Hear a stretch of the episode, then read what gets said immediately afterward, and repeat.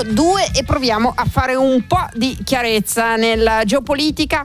Eh, oggi mh, una, nel primo pomeriggio alcuni eh, quotidiani hanno cominciato a titolare nelle loro versioni online eh, di un attacco in Nagorno-Karabakh. Eh, due civili sono eh, rimasti uccisi, un'offensiva a zero contro eh, delle postazioni militari armene. Abbiamo bisogno di un po' sbrigliare la mattina basta capire un po' gli interessi in campo e chiediamo a un uomo che per tutto questo eh, ha molto lavorato quando era funzionario dell'Unione Europea e in questo momento è collaboratore dell'Osservatorio Balcani-Caucaso e segue da molto tempo il conflitto in Nagorno-Karabakh. Paolo Bergamaschi, bentornato. Buonasera Sara, Eccoci. buonasera Massimo, tutto bene? Paolo, grazie, buonasera a te. Senti, d- due o tre cose da sapere in, in questa ennesima guerra, guerra lunga. La prima è da quanto dura?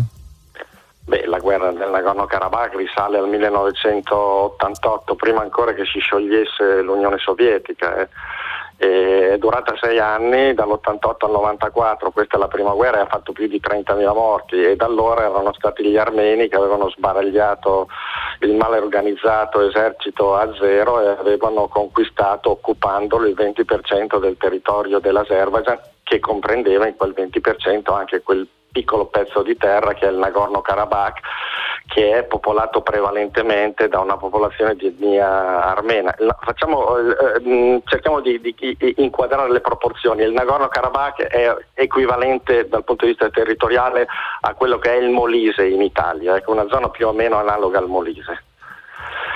Quindi non molto estesa, insomma. Non, non, esiste ecco. a differenza del Molise il Nagorno-Karabakh. No, prego. sarebbe, no, adesso eh, sto, sto tanto per facilitare la comprensione ai radioascoltatori. Ti ringraziamo, ecco, questo è, devi è fare. Piccolo, è un piccolo fare. pezzo di terra montuoso, sì. Nagorno-Karabakh vuol dire Alto Karabakh e anche il Molise peraltro ha parecchie montagne, anche se è il mare che non c'è in Nagorno-Karabakh. Certo.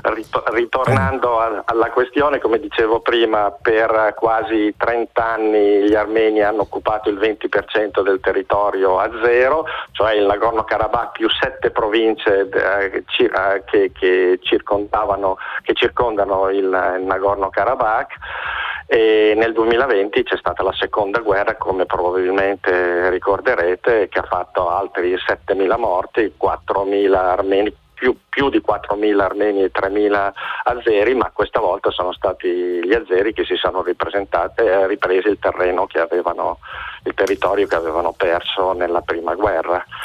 È rimasta in ballo la questione dello statuto, del futuro status del Nagorno-Karabakh, erano in corso negoziati, tra l'altro i negoziati per un accordo di pace comprensivo, esaustivo fra Armenia e, e mm, Azerbaijan sembravano ben avviati anche perché la, l'Unione Europea aveva facilitato i contatti con eh, cinque vertici successivi fra il presidente dell'Azerbaijan Aliyev e il primo ministro dell'Armenia Pashinyan. Si pensava che si fosse prossimi addirittura all'arrivo di un accordo di pace, però in realtà i fatti oggi sul terreno e le notizie che arrivano in queste ore peraltro non sono confortanti perché hanno lanciato gli azeri questa cosiddetta operazione antiterroristica per il fatto che giustamente tu Sara hai parlato di questi due civili che sarebbero morti, però prima ci sono stati questi quattro agenti di polizia azeri che sono saltati sulle mine deposte dagli, dagli, eh, dagli armeni uh-huh. e vorrei ricordare che una, uno dei contenziosi fra Armenia e Azerbaijan